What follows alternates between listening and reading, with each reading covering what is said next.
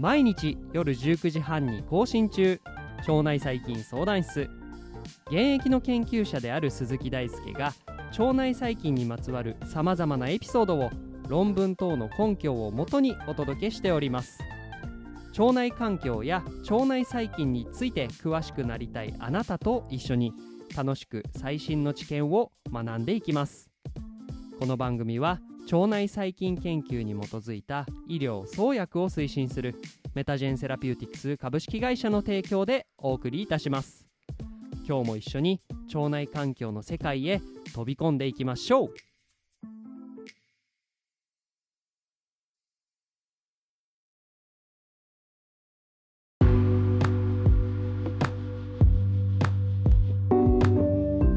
ということで皆さんこんばんは。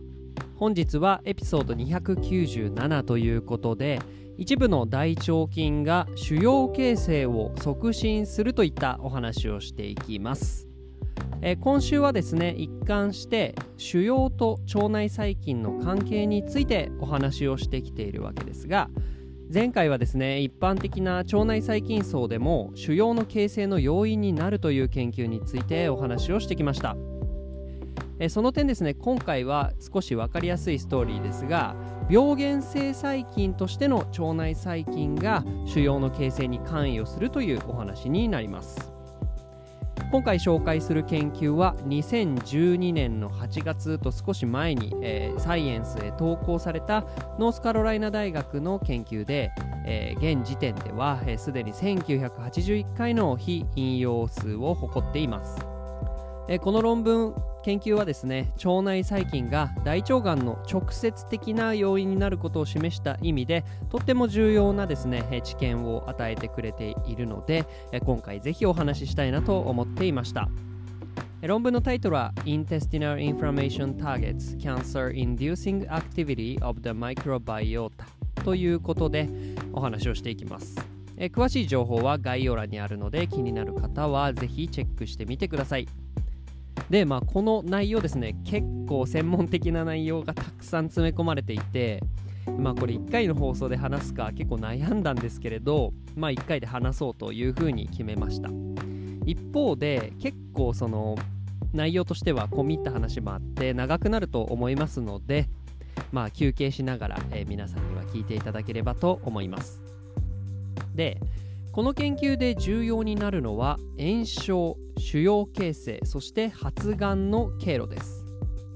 大腸がんに目を向けると腸内における炎症っていうのは一つのリスクファクターとして考えられています。つまり腸内における炎症っていうのが大腸がんのリスクになるということです。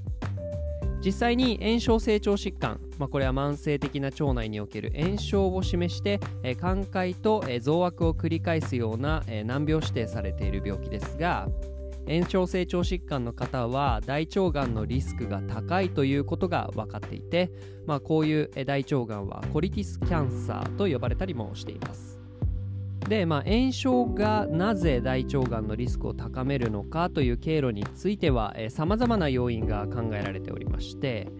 例えば炎症に関連するような細胞もそうですしあとはサイトカインとしてのインターロイキン6やインターロイキン23あるいは主要エシ因子、まあ、TNF-α であったりとかあとは活性酸素種なんかが、えー、腸管における DNA 損傷を起こすことによって腫瘍形成のリスクを高めるというふうに考えられています。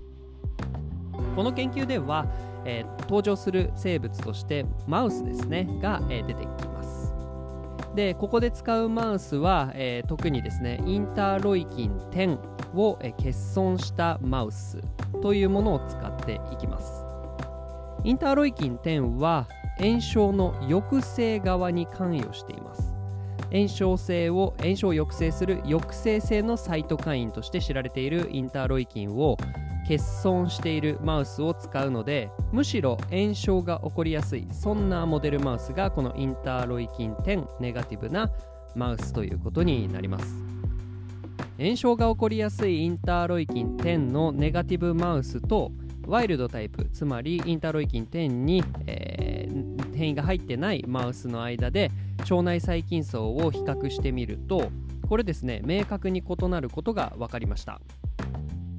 えー、というのも、えー、腸内細菌層の系統の数やリッチネスを比較しますと炎症を起こしているインターロイキン10ネガティブマウスについては、えー、数がですね腸内細菌層の系統の数やリッチネスが減少しているということが確認されました。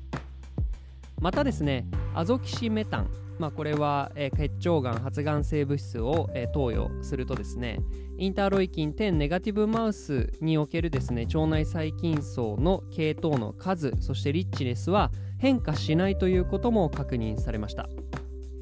ここから言えることは炎症というイベントそのものが腸内細菌層と密接に関係しているのではないかということが考えられるということです。まあ、実際に前回のエピソードでお話しした時にも DDS 投与、えー、デキストラン硫酸ナトリウムによって腸炎を引き起こすんですけれど、まあ、この投与の方が腸内細菌層への介入と腫瘍形成に関係深いという結果が出ていましたのでこの炎症というイベントというのが腸内細菌層とは密接に関係しているという考え方は、まあ、一致が取れているかなと思います。ではどのような腸内細菌が炎症と関係するのかということを次に見ていきます。えー、野生株と比較してインターロイキン10ネガティブなマウスにおいては、えー、ベルコミクロビアであったりとかバクテロイデテスおよびプロテオバクテリアモンの細菌が増加しているということが確認されました。えー、さらに細かく見ていくと炎症を起こしているマウスの中でもプロテオバクテリア門の中のエンテロバクテリア化がですね、えー、IL10 ネガティブマウスで、えー、リッチになっているということが確認されています。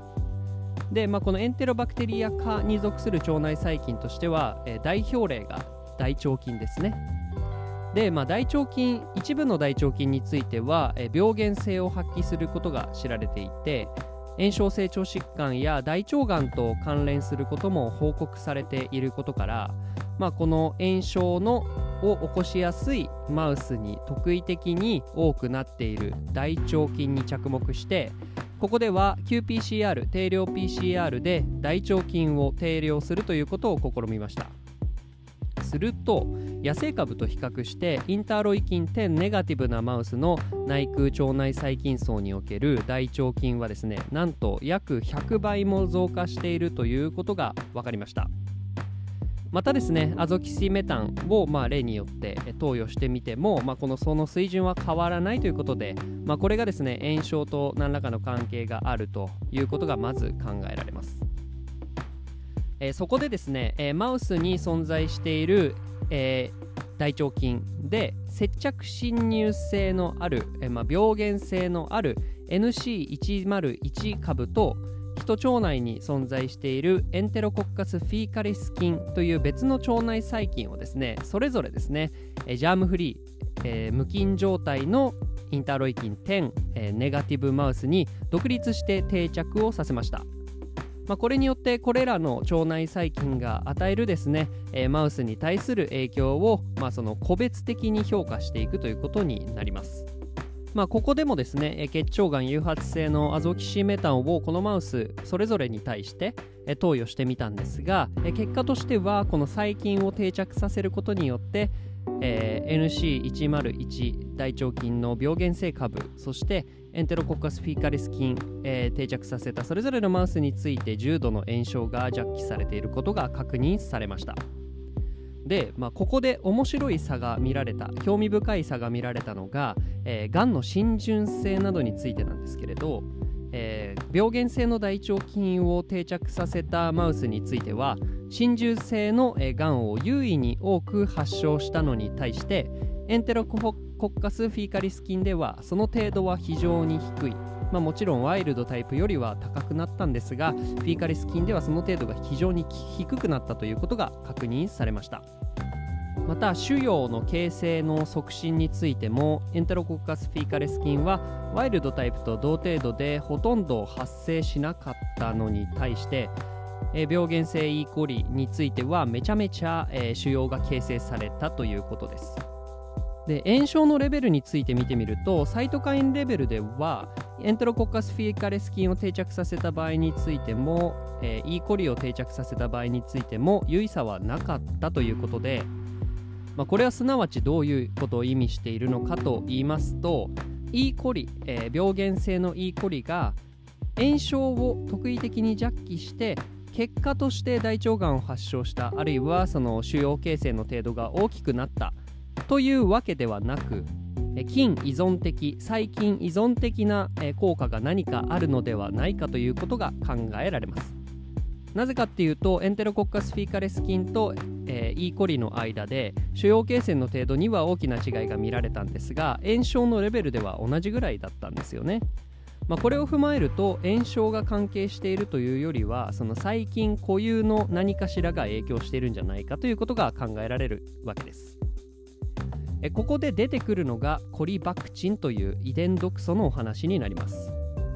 え大腸菌 NC101 病原性株の発がん性を検証するために病原性に関与するコリバクチンと呼ばれる毒素に着目します。この毒素はですね少し特殊な、えー、ペプチドでしてペプチドっていうのはアミノ酸が連結してできたような、えー、まあ、分子ですね。でこれはですねポリケチド合成酵素アイランドという、まあ、遺伝子の集合によって生成されるような分子になっていて非リボソームペプチドと呼ばれていますまあ、これ何が特殊かっていうと、まあ、通常のペプチドっていうのは基本的に遺伝子があって遺伝子に対するメッセンジャー RNA そしてそこから翻訳されてできるペプチドといったようにリボソーム経由で、えー、ペプチドが翻訳されて出てくるんですけれどこの場合はですねポリケチド合成酵素という、えー、まあ、酵素によって収縮されたりしてできるような特殊なペプチドになるわけです。でですね、ブラストで検索したりしたところ、えー、この NC101 株にもですね、PKS、ポリケチド合成酵素、えー、遺伝子のアイランドが存在するということが確認されました。え、そこでですね、え、このポリケチド陽性率について確認するために、え、大腸がん患者炎症成長疾患患者健康な方の腸内におけるポリケチド陽性率ポリバクチン陽性率を調査したところ健康な方については20.8%に陽性一方の炎症性腸疾患患者では40%に陽性、えー、大腸がん患者ではなんと66.7%と約6割の、えー、方に、えー、優位にですね多くコリバクチンそしてポリケチドが陽性に検出されたということでした。でここから、え、これは発がんに関係しているのではないかというふうに考えられました。でさらにですねこの、え、仮説をですね、え、裏付けるための実験を行っていきます、え、ここでは大腸菌 NC101 病原性株についてポリケチド合成酵素を持っている、まあ、普通のタイプとあとはポリケチド合成酵素アイランドを欠損させた株を用意いたします。で、え、これらの与えるですね、え、その大腸がんあるいは腫瘍の形成に対する影響を見ていきます。で、まあ、この欠損株を作って、まあ、その欠損株が、まあ、そもそも成長しなくなってしまったりしたり 成長しなくなったりとかあるいはその正常が変わってしまうと純粋な比較にはならないので増殖特性であったりとかコロニー形成能力について比較をしたんですがこれはですね、えー、ポリケチド合成酵素を持っている、えー、大腸菌と、えー、同じ欠損欠損株でも同じ特性が確認されました。でこの細菌をラットの上皮細胞株に感染させて DNA 損傷の程度を見ると欠損株では DNA 損傷レベルが低いということが確認されました。でここからですね PKS アイランドに由来するコリバクチンが DNA を損傷しているということの、えー、エビデンスが一つ集まりました。でさらにですねこの、えー、細菌をですね、えー、ジャームフリー、え細菌無菌状態のインターロイキン10ネガティブマウスに対して定着させて形状変化をして見てみますとですね、えー、炎症の程度に違いはなかったんですけれどポリキチド合成酵素を持っていないの、えー、細菌を定着させることで浸潤性であったりとか、えー、腫瘍形成性がそもそも低いということが確認されました。えさらにですね炎症を起こすインターロイキン10ネガティブマウスに対してえー、ポリケチド陽性、えー、大腸菌とポリケチド陰性の大腸菌を定着させてまたですねワイルドタイプの、えー、マウスに対してもポリケチド陽性大腸菌を定着させた場合の、え、細胞の様子を見ていったところですね。インカと呼ばれる、え、まあ、腸の部分構造があるんですけれどインカに対する血腸細胞数がですね、えポリケチド陽性の、え大腸菌をえインターロイキン10ネガティブマウスに定着させたも、えー、時に対して最も大きくなって、えー、PKS 陰性 E コリの、えー、インターロイキン10ネガティブマウスに定着させた場合で次に大きくなったということです。まあ、ちょっとまとめますと、えー、ポリケチド陽性の、えー、大腸菌をインターロイキンを作ることができない、えー、ネガティブなマウスに対して感染させた時にですね、えー、インカに対しての結腸の細胞数が最も大きくなったということです、えー、ここからですね宿主の炎症、えー、の程度、まあ、これはインターロイキン10を、えー、ノックアウトしているというところに対応しますが宿主の炎症の程度そして大腸菌由来のポリケチド合成酵素そしてコリバクチンの両方がですね強調して腫瘍形成の促進に関与しているのではないかということが考えられたわけです。でまあこの研究で得られた知見を本当に一行でまとめてしまうとポリケチド陽性の大腸菌が腫瘍形成を促進しているということが確認されたということです。ポリケチド合成酵素については以前もお話ししているので、えー、がんと腸内細菌のエピソードをプレイリストにまとめているので概要欄からですね気になった方はぜひこちらもチェックしてみてください。ということで今回はちょっと込み入った話が多くなりましたが、えー、大腸菌一部の大腸菌と、えー、腫瘍形成についてのお話でした。腸内細菌相談室では番組に対する感想や質問リクエストを募集しています。Twitter や Instagram、Apple Podcast や Spotify からいつでもご連絡ください。